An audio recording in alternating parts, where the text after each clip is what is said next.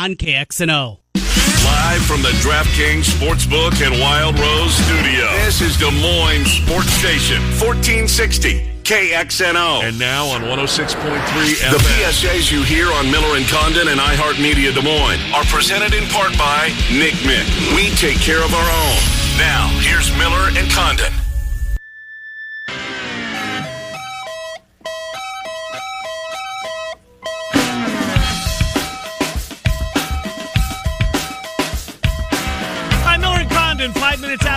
Hour of 11 o'clock as we resume in hour number two. Zubin Mehenti coming up in about 20 minutes, our friend from ESPN Radio.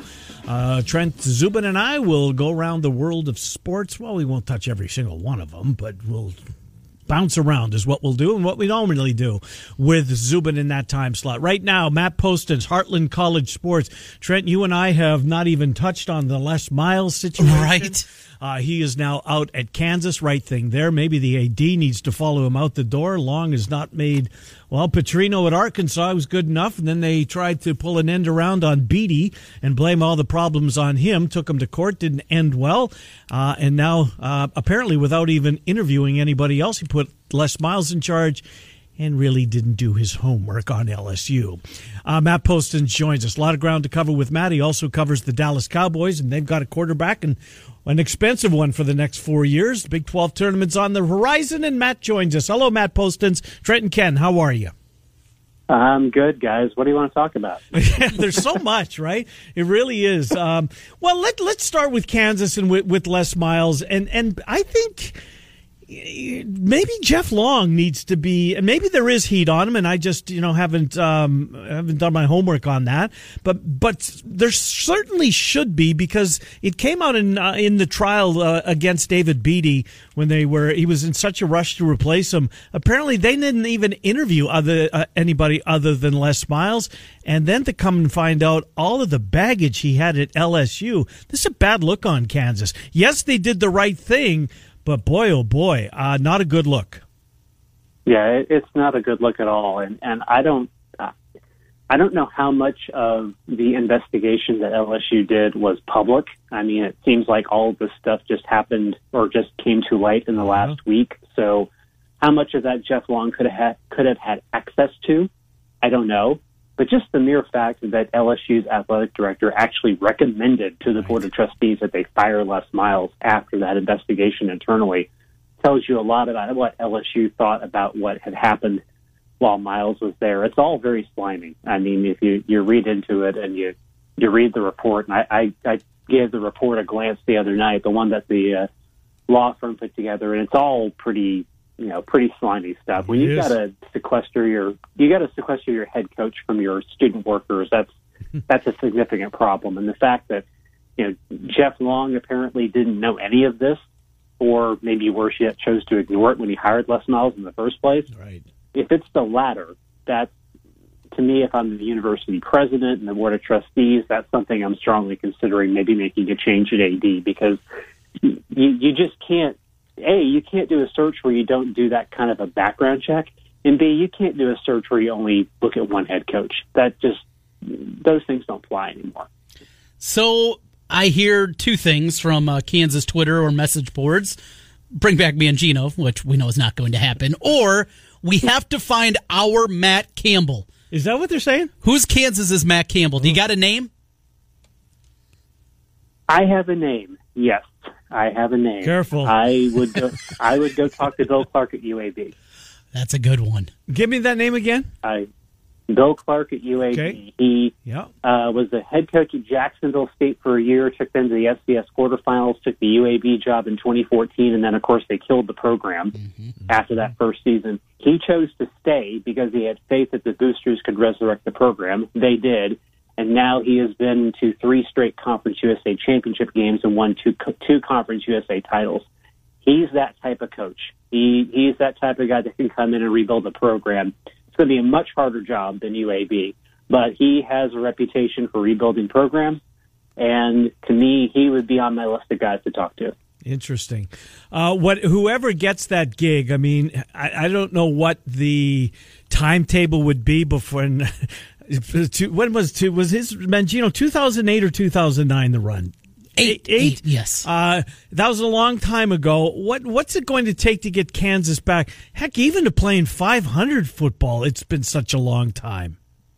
Yeah, I think that's the goal right now. Get back to 500, and you know they keep you know they keep going in fits and starts with head coaches, and you know it, it's funny. You know we we don't pay too much attention to Kansas football because the basketball Right. team is so good, Yeah. and that's their signature. But you know, you look at their last three or four head coaching hires, and they've all just kind of been disasters in their own way. And they need to find a guy, whoever that guy is, whether it's Bill Clark or anybody else, uh, the guy that they that can that they that can be like a Matt Campbell and know that they're going to sustain keeping that guy in that position for four or five years. Give him the time to do his job, and at the very least, say, you know what, if you get to 500, we're happy Yeah. you know, get us to a bowl game every other year, and we'll be thrilled. I, I think that's kind of the goal. That's the immediate goal at Kansas right now. But that immediate goal to me happens in three, four years because they're still they're still at a, at a talent deficit when compared to everybody else in the conference. They don't have Coastal Carolina on their schedule this year, do they? Let's hope not. And, and I, I do know a lot of people have Chadwell on their coaches list. If he didn't take the South Carolina job, I'm sorry, Kansas fans, he is not going to take your football job if he didn't take an No, SEC absolutely job. not. Uh, uh, it's March. We're talking Kansas football. Now let's get off of it. You're a good point, Trent. Let's talk Kansas basketball. This Jayhawk team, not what we're maybe used to. And, Better and though lately. they're better, but they're a good team, not an elite team, not a great team. How good can this team still be come tournament time? Do you, not knowing what the bracket's going to look like, where they're going to be seated, do you still have in the back of your mind, you know what? This is a team that can make that run, that magical run, and, and get to an Elite Eight, play in a Final Four, that type of team. I, I think their ceiling's a Sweet 16, honestly. Um, they've got five really good starters who are playing really well right now. But beyond that, they don't have much depth. Now, if somebody like a Mitch Lightfoot or a Bryce Williams comes in and really starts giving them quality minutes off the bench, that's a bonus. But their five starters are very good. They're playing at a high level right now. I could see them getting to the second weekend of the tournament, but I don't see them getting much farther because I think they're going to be about a four, probably, like, you know, Lunardi and Palmer both projecting. And that's going to put them in the path of a one seed uh, in the Sweet 16. And, you know, heaven help them if they end up in, in the first region with Gonzaga, because I don't think that's a game they can win. No. Uh, even though they played each other They did. earlier this year, and they it was, it was a it was an okay game. I mean, Kansas lost, but it was an okay game. But you know that depth is what's going to kill them. You know, just not having a two or three guys off the bench that they can rely on to give them you know 12, 15 minutes a game. Uh, I think that's what's going to get them in the end.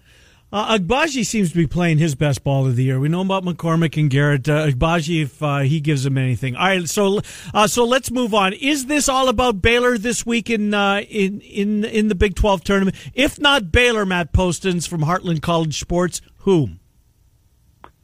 Well, you know, anybody can beat Baylor in a game. You know, one game, one a, a one-off, forty-minute game. Uh, If you're looking at the team or the teams that have the best tools to do it, I still think West Virginia has you know the tools to do it. They played them to overtime last week. Um, they can match them on the perimeter. I think they're a little better inside. They've got about as much depth as Baylor does. They played a really good game against them in Morgantown, so I think they have the tools to do it. And then the other team that I think has the tools to do it right now is Texas. Um, they're a better team than they were a month ago when they played Baylor and they lost by nine. They finally got their balance back in the front court and the back court. They're the one team in the conference that I think can really kind of overwhelm Baylor in their front court and still be able to shoot a good percentage from the outside. I, those are the two teams that I'm looking at right now. Is I think they're the two biggest threats to Baylor going into th- this tournament. Well, and Texas is on the right side of the bracket too. Yeah. Texas Tech. Always intrigued by Chris Beard's team. He played in the last national championship game that feels like a lifetime ago against Virginia that went the other way. This team has been so inconsistent. And right at the end of the season, I got some futures tickets on them, not going to lie. So uh, they're rounding into form. And then the performance Sunday against Baylor, it was just bad. Why hasn't this Texas Tech team been able to click consistently this year? I, I think part of it is just they haven't had the COVID pause, but they've been involved in practically every COVID pause in the conference this year. So every time somebody else goes on a COVID pause, they have to pause. Uh, they they just they have to stop playing. So it seems like every time they get some momentum going, they have to stop for a week and practice and then get back to, to playing games. That said, you know, going into the NCAA tournament, their defense is built for that kind of a tournament uh, because they're so good on that end of the floor. The problem is offensively, they have one night where they shoot really, really well, and then they have the next night where they they just don't shoot very well from the outside, or they don't uh, the, the baskets don't fall for them inside.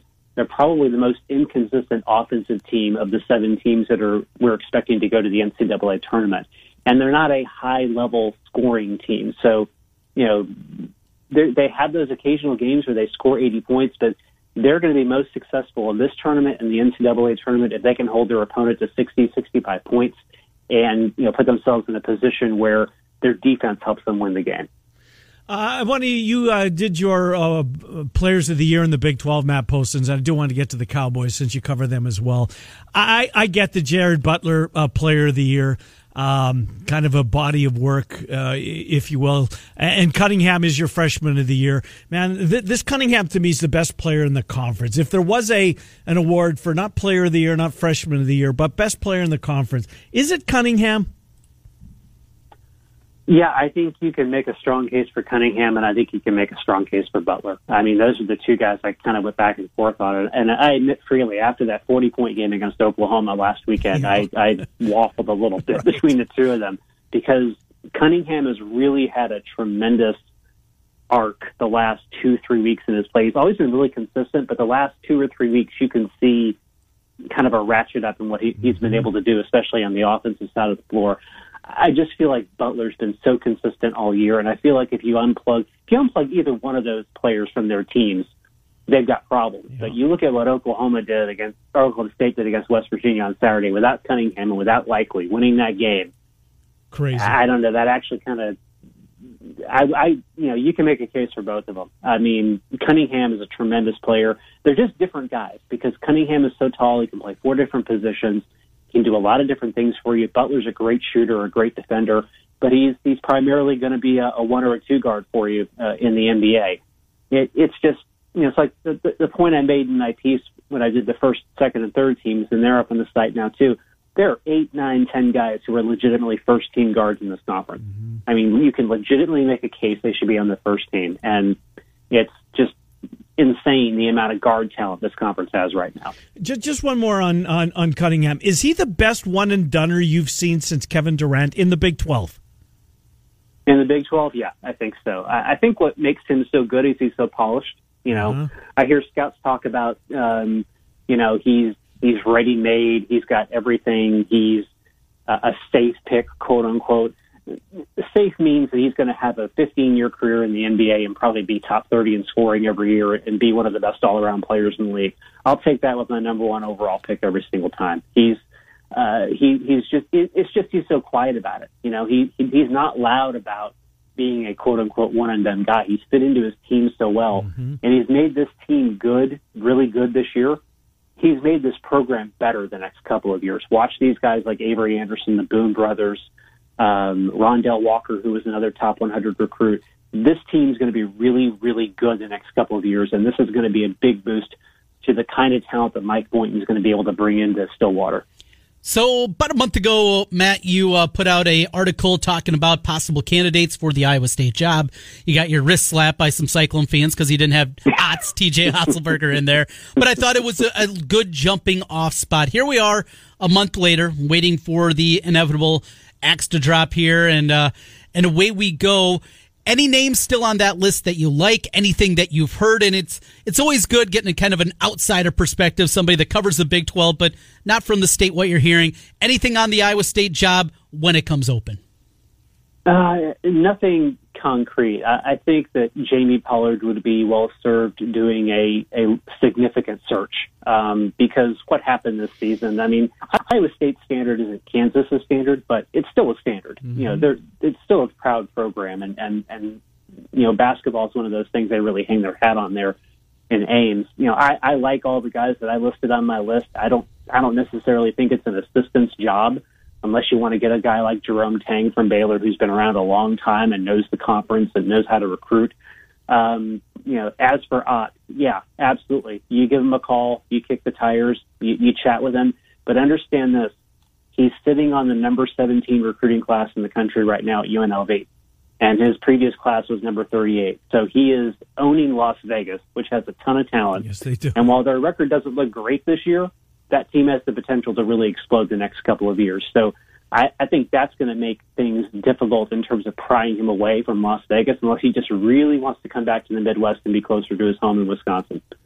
Uh, Matt Postins Heartland College Sports. Matt, last thing for you. You cover the Cowboys as well. Uh, the check is well hasn't been written, but the contract is is done. Dak Prescott four years when the contract's up, he's going to be what thirty two, and he's probably got another b- break the banker in his future. Uh, this also sets the bar for some of the other young quarterbacks that are about to get paid, right? A Lamar Jackson, a Josh Allen, some of those guys.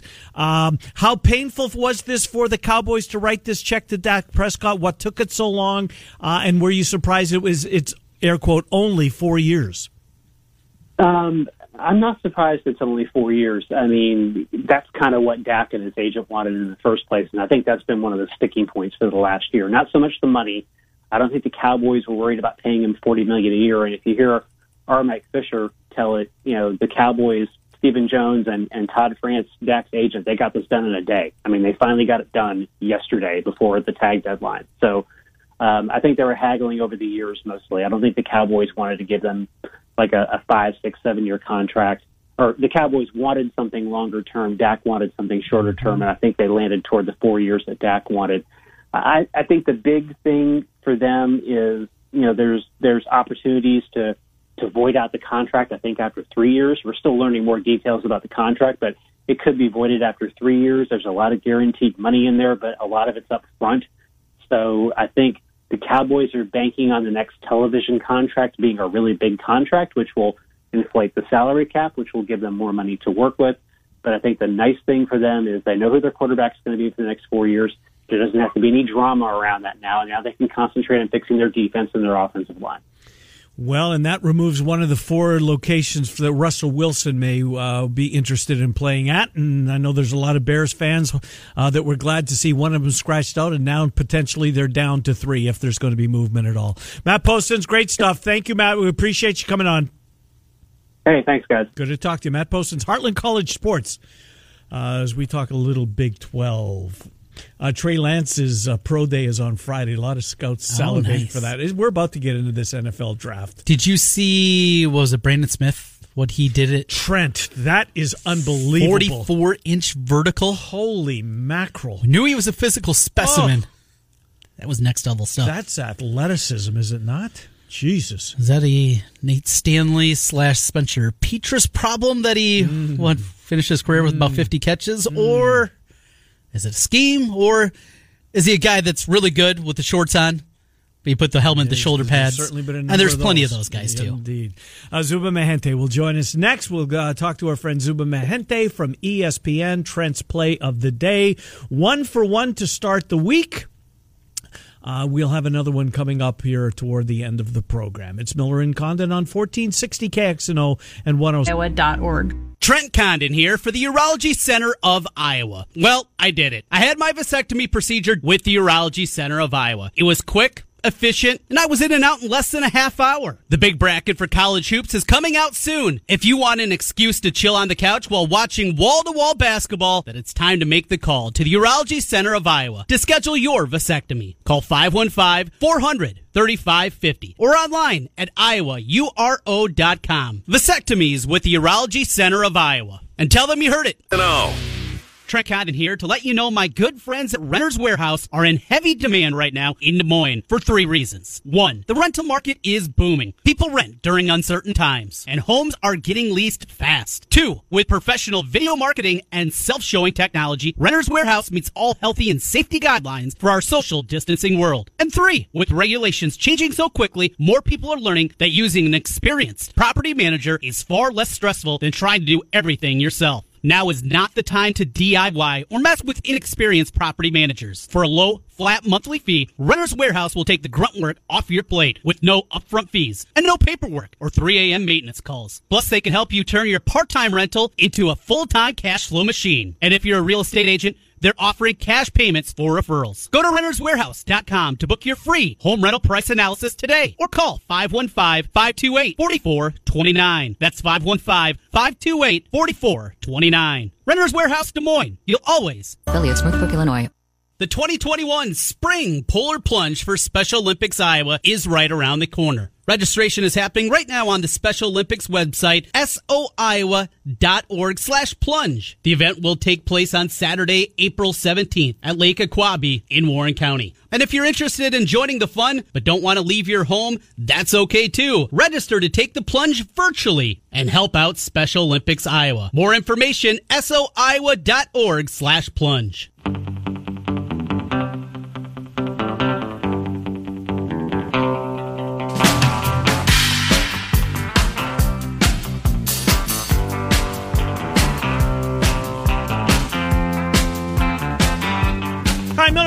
Welcome back. 1130 on a Tuesday. Zubin Mehenti joins us in his regular spot. We're grateful for that. Of course, he, uh, Zubin, you can hear along with Jay Williams, Keyshawn Johnson, ESPN Radio Mornings.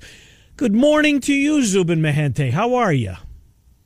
Good. It's 55 degrees in New York. So it's like the first day I haven't worn a jacket in a Nice. really long time. So uh, it's never quite that uh, warm when it's 5 o'clock and I'm walking to work. But I'll take it today. no, I bet not. Well, 72 degrees here at uh, Zubin, not just to, to rub it in a little bit. Yeah, no, it's great. We're certainly due for it after, when was the polar, what do they call it, vortex? I don't not Yeah, too many right. weeks ago. What a difference. Anyway, Zubin, you know, I'm, I'm uh, anxious to ask you this, Zubin, because it's the, it's March Madness and dot, dot, dot, and it's a crazy time of year. And yet, uh, it's also for the NFL fans, and the NFL moves the needle like none other. We're coming to the end of transition. The league window starts. Uh, the new ye- league year, I think, is how they uh, refer to it, uh, begins uh, next week, which means free agency kicks off. You've got that two days of not tampering, but it is tampering uh, ahead of time. How do you guys handle that as far as um, what gets the play? What would get the lead uh, when you guys are having your pre-show meetings and your producers are trying to figure out what's going to move the needle on ESPN radio? NFL, which is so popular, or the tournament, especially after we had it taken away from us last year. Okay, this is a true story. Today we were on the air for four hours. We did not mention March Madness in any way. In any way. Champ Week. Jay and I talked about it during the commercial break. well, um, not one. Not one. Gonzaga played last night. Duke's playing today. I mean, you know, fighting for their lives, all this stuff, whatever you want to call it. Um, we did not touch. We talked more about Les Miles today Ah. then we talked about that. Now I'll tell you this on the other side. So basically, don't get me wrong, I love college basketball as much as you guys do.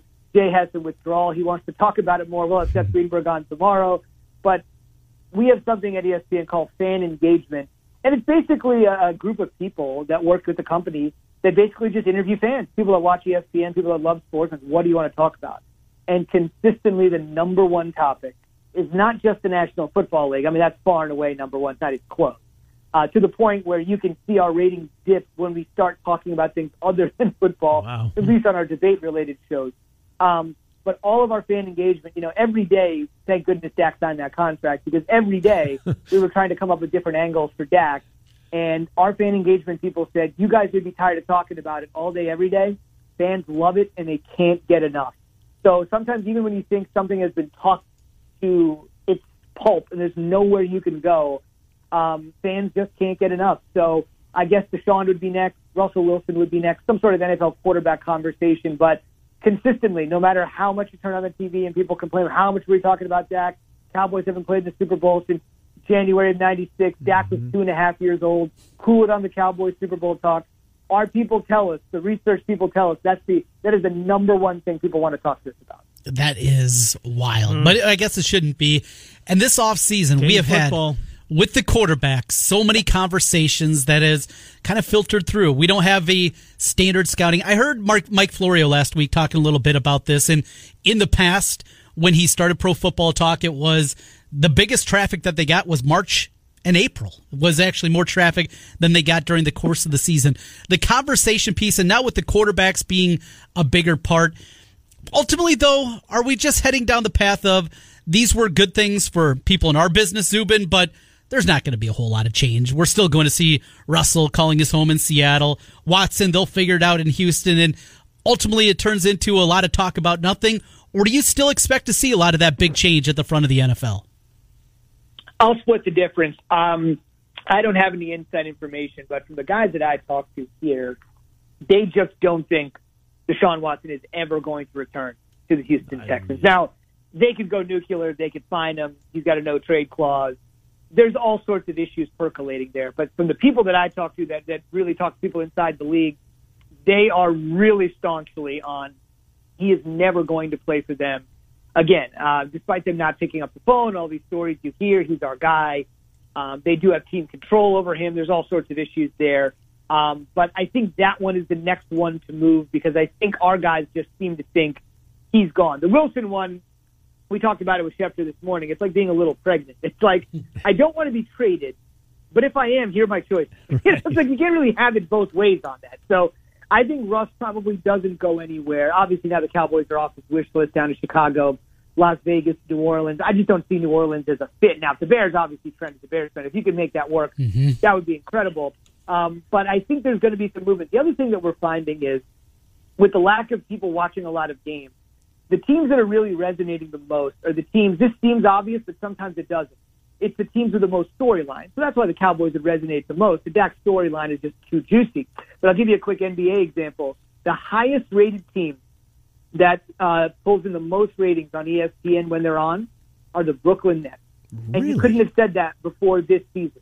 But obviously, they have a tremendous storyline. They have their own big three. Kyrie's kind of off doing whatever. Harden's playing great. Durant is hurt. Steve Nash is coaching the team. They look like they're great. I mean, they had, just added Blake Griffin. And again, this is a, a, just a team that's just teeming with storylines. They're exciting to watch if you like basketball. But again, a year ago, I don't think the Brooklyn Nets would have been the answer to this question. It's my guess. Um, so a lot of it just ties back to who's got things people just want to chat about. Because I think right now people are chatting more than they're watching. Uh, we will get to the brackets. Just one more on the NFL, and I don't know if you know the answer to this, or, or maybe the next time you uh, Mel Kiper's in with you guys, you could ask him this. But at ESPN.com, the most clicked upon story is what? I would have to think Kiper's on that list when he puts out his mock draft. Uh, it's such a huge industry, and there's so much interest from team from fan bases of 32 teams. After all, that has to be the most read or maybe I'm completely off here. Uh, the most uh, read article at ESPN.com. Do you know? Yeah, the thing that, that there's a bit of a transition period going on because for our people like Mel, uh, that information that people crave, um, this is just the reality of, of 2021 in economics. We're moving a lot of the high profile um, writer establishments to ESPN Plus, which mm-hmm. is our mm-hmm. streaming service. Yep. So in many ways, articles that used to be on ESPN.com, you can still find them there. We're still going to talk about them. I mean, when we talk to Mel and Todd, I mean, we obviously say, look, you know, uh, you can check the story out on ESPNPlus.com. But if you're listening right now in your car, your work, or whatever, we're just going to break down whatever's there. So the numbers are a little bit tough to gauge at this point um, because not everything um, is on ESPN.com. Gotcha. I would say the work that we basically uh, think people will most want to click on for obvious business reasons go behind uh, ESPN Plus. So it's kind of up in the air right now uh, based upon where the article lands on the free website or on ESPN Plus. So let's move to college basketball. Your Scarlet Knights got it done over the weekend in the barn. A needed Barely. victory. And a great cover in overtime. Love that out of Rutgers. Zubin, uh, when you look at this thing, though, I, I want to start with Joey Brackets. Lunardi. It's a cottage industry. This guy though there are hundreds as you go to bracket matrix people that put out put out their brackets every single week and sometimes daily for the different ones your interactions with him and just at this time what this guy goes through doesn't it feels like you flip on a college basketball game and that guy's there every single time here over these mm-hmm. final couple weeks yeah, I mean, we we had jokingly years ago built him a bunker, and it's it's actually just a room that sort of looks like he's decked out and hasn't seen sunlight in like three weeks. right. But it's one of those things where I think it, it just goes back to Mel. When you have people that live it, like it's hard to describe how much Mel is into the NFL draft, and it's hard to describe how much Lunardi is into this. Now, I think a lot of it is you know, Trent, because you've, you know, look, I mean, you follow this closely. Mm-hmm. A lot of it is just understanding bracketing principles, right? Understanding that almost, you know, a half the field is automatic qualifiers, right? Understanding that certain teams that, you know, if you're a power conference team, the worst seed you could probably get is going to be on the 12 line. Once you start to get 13, 14, 15, 16, you're looking at AQ, low qualifier AQs from non-power, non-power five, non-power six conferences. And what I think he's done more than anything is educate fans on that. Because I think right now, if you're really good at what you do, easy for me to say because I don't do it, but if you're really good at what you do, uh, you should be able to get, you know, he and Jerry Palm should be able to get 66, 67 of them. Now, getting the seating is completely different, right? Mm-hmm. But I do think you should be able to get most of those right. But I think his biggest contribution over the last several years is more and more people wanted to understand the construction of the bracket. It's sort of like people, you know, it's sort of like people want to understand the cap more. I, I could be wrong, but I thought five or ten years ago, nobody cared about the salary cap. Nobody cared about spreading out dead money. Now it's all these sorts of, you can go on ESPN.com and do the NBA trade machine and pull your own trades off, you know?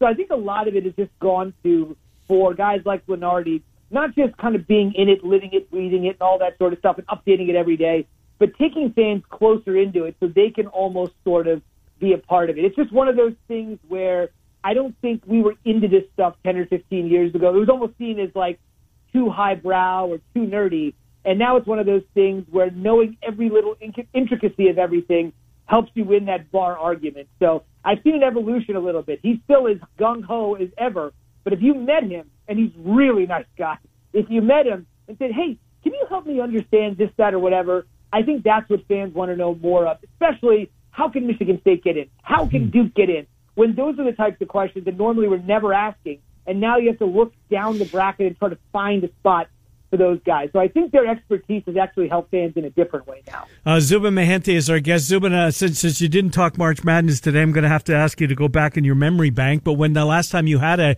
college basketball conversation pursuant to what we're going to see unfold in Indianapolis, was there somebody that you talked to that threw out a team that, boy, you don't know, this, this team is going to be way overseeded. They just don't belong. Or conversely, is there a team that's going to get in that somebody said, look out for this team?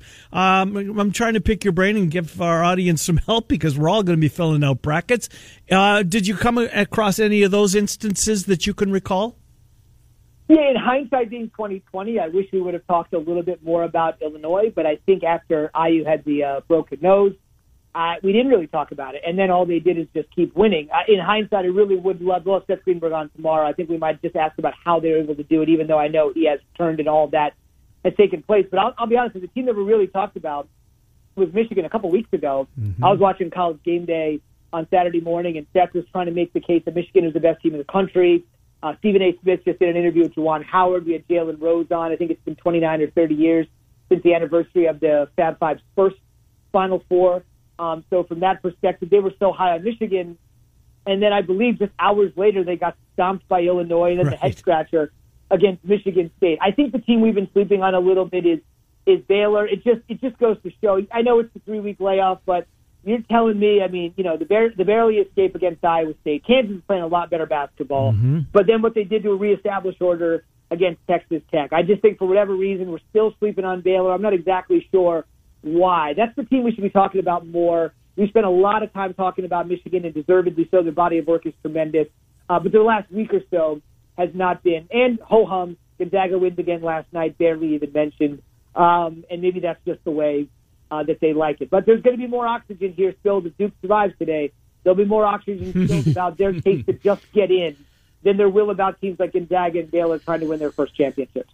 Speaking of Duke and the ACC, conference stinks this year. I mean, there's no two ways about it. It's just not a very good conference. And last year, though we didn't get an NCAA tournament, they were tracking towards maybe only four or five bids in a 15 team league. Eh, Zubin, is this something that we need to keep an eye on? ACC basketball for people of our generation, Zubin, that's what it was for Ken's generation. ACC Tobacco basketball. Road. Yes. What's going on there? Anything you can put your finger on? You know, it's funny. I was talking to Jay about this not too long ago. They celebrated the 20th anniversary of one of the greatest games between Duke and Maryland. Oh, yes. Get anymore? You might remember this. Uh-huh. Duke was down 10 with a minute to go, and won the game. And, you know, again, I mean, uh, Duke and Carolina is Duke and Carolina, but if you're not old enough to remember Duke, Maryland, that's a big extraction from the ACC. The other, thing, the other two things I would say, and I don't want to be too alarmist about this, but I, I, I think it's okay to talk about, you know, when you're coming off Zion, RJ, and Cam Reddish, that is just, I mean, it's impossible to Yeah. follow that considering how well, I mean, Cam's okay. I mean, RJ's really turned it around this year after a rocky rookie year. And, I'll be honest with you, Zion is, is playing, it's amazing that Zion's flying under the radar, but he's playing outstanding basketball. When you have those three guys as your recruiting class, it's just impossible to top. But I'll be honest with you, if you really want to pick a nit, and I'm not a big nitpicker, but if you really want to pick a nit, Duke's recruiting the last couple of years, not great. Like Matthew Hurt didn't turn out to be very good until this year. Saw the Jalen Johnson thing. Cassius Stanley, uh, nice kid, great dunker, picked in the second round by the Pacers. Two-way guy with the G League, the Fort Wayne Mad Ants. Again, I, I I think most teams in America would love to recruit the way Mike has, but there, it just you can tell the last couple of years it just hasn't quite been the same. And I'll be honest with you, I thought North Carolina, who brought in three five-star freshmen, I didn't even think they started playing well until late in the season. I don't think any of them Right. were having breakout campaigns. They have played well here over the last couple of weeks for sure. But if you're telling me, and this is a very small sample size, but over the last couple of years, if Duke and North Carolina are not recruiting to the levels that Duke and North Carolina are, and you see this in Kentucky too, like Boston is just not really turned out to be that great. Again, it could be the pandemic, it could be the adjustment period. I'd certainly, certainly give everybody the benefit of the doubt. But there's something about Duke and Carolina's recruiting the last couple of years, particularly Duke, if you dig in, just not the same. It's still awesome and elite, and I bet most coaches would take it. But there's just something missing. Am I, I don't know if I'm overstating that. There's something missing there. No, I couldn't agree with you more, Zubin. And uh, when the two flag carriers for the conference in North Carolina and Duke are down, uh, the, the entire conference is going to be seen as being down. Look, it's appointment television for me. Um, on, on the final Saturday night of the regular season, we saw this weekend North Carolina Duke. It's a wonderful end. It's you see this game, and then here we go. Conference tournaments are upon us, and NCAA uh, is the following week. And this there was zero buzz about this game either time that it was played this year. And I think you're spot on, Zubin. We are out of time. Thank you as always uh, for what you bring to our show. We appreciate it, and we'll talk to you in a week's time. Thank you, Zubin. See you guys. Good to talk to you. Zuba Mehenti, ESPN. Good point on the ACC, Trent. It's but when North Carolina and Duke aren't holding up their end of the bargain, Virginia won the last national championship. Uh-huh. But Yep. last year, that was not a good league. Nope. This year, it's. Dare Virginia say, won the regular season, and I don't think they're that good. And here's the other thing: the Big East isn't very good this year either, and especially now with Villanova and the Gillespie injury. Mm-hmm. I can't. For a child of the '80s, I cannot fathom this. The Big East and the ACC are terrible at basketball. Been bad for a couple of years now. Mm-hmm. It's Boy, the wild. Big East that Big East tournament used to be my favorite, and it wasn't even close. That Saturday night, Oh, Madison Square Garden, St. John's Yep. against Georgetown, Yep. Villanova. yep, Syracuse when they were in. Yes. Just Jesus. those were just I remember AI Georgetown Yeah. those teams and him out there just absolutely dominating then Victor Page trying to do the same thing as impression going about four twenty two from the field a couple of years later that was college basketball for me and now Mm-hmm. it's just not the same UConn being there helps there's something They had about, a good year this year. They're They playing. did. They're playing well at the right time. and the Big East needs that Yeah. the collection of 10 Yeah. small private schools we know here at Creighton but, it still doesn't even feel like a Big East team does it No, of course not. It No. just- But in Omaha. Right. They're, they're in Omaha. Marquette, who's been in the Big East for a long time now. Yeah. It's still not the Big East that we grew up with. Uh, we'll take a time out. Uh, Trent's play of the day coming up next. We'll let you know what we're doing tomorrow. We've got high school basketball. We'll uh, uh, disrupt the 10 to noon, but not if you're a high school basketball fan because you want to hear this. We'll tell you on the other side. It's 1460 KXNO and what. RP.com. It's that time of year again. Conference tournaments are tipping off. Bubble teams are making their final push for a bid while the top seeds are preparing for what they hope is a long run. DraftKings Sportsbook, America's top rated sportsbook app, is putting new customers in the center of the action. Check this out. Bet $4 on an underdog, win $256 if they win. It's that simple. Bet $4 on an underdog in select college basketball games. If they win, boom, bang, you collect $256. There's no better way to put your college basketball knowledge to the test than putting your money where your mouth is with DraftKings Sportsbook. Download the top-rated DraftKings Sportsbook app now and use the promo code KXNO. That's to turn $4 into $256 if the underdog of your choosing pulls off the upset. That's code KXNO to turn $4 into $256. Only at DraftKings Sportsbook. Must be 21 or older. Iowa only. New customers only. Restrictions apply. See DraftKings.com slash sportsbook for details. Gambling problem? Call Tuesdays. Joined by Dr. Heidi Bell with Elite Eye Care in West Des Moines. It's football season. Concussions always a big topic. This year, two to three million sports related concussions will occur, and about half of those go unreported. Two out of every 10 high school students will suffer a concussion. The most important part is following through with your doctor, but the recommendations are different than they used to be. At Elite Eye Care, we can diagnose and treat the post concussion visual symptoms that typically exist. That's Dr. Heidi Bell with Elite Eye Care, University Avenue. Iowa.org. Global Direct Mail and Marketing is a local design and print shop that'll help you from start to finish. From design to printing and mailing it for you. From wedding invitations to birth announcements. No matter how big or small your project is, Global will work with you from creating a custom design to getting your project inserted into the mail. And Global can help your business grow with custom mailers designed to help you bring new customers through your doors. Call Craig at 515 282 3000. 282 3000. It's Global Direct Mail and Marketing.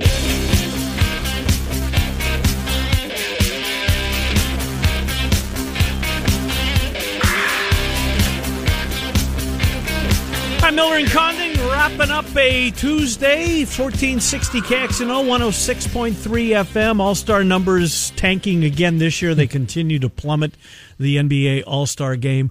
Um, I'm not surprised that they're No. going down. I think they did a f- uh, 5.9 million watch that. Meanwhile, 17.1 were watching Meghan Markle and Prince Harry. That'll hurt, right? Yeah. There was nothing else uh, Sunday night, I would guess, a year ago that would, well, did they have the All Star? Yeah, it was in February. They did, Did have the All Star game. Yeah, it was in I'll February. for. I don't- I- That's what it normally is, I think. Yeah, I think you're right. I Yeah. think it is in February. No, you are right. It is both of the NHL. Well, anyways, I'm not. I, I like the baseball All Star game. That's Yeah. it as far as those. Uh, your POD is whom? All right. Kind of slim pickings again today. There's not a lot of games. Yes, lay the lay lay the lumber and take the zags. You like that one? I huh? don't. I mm.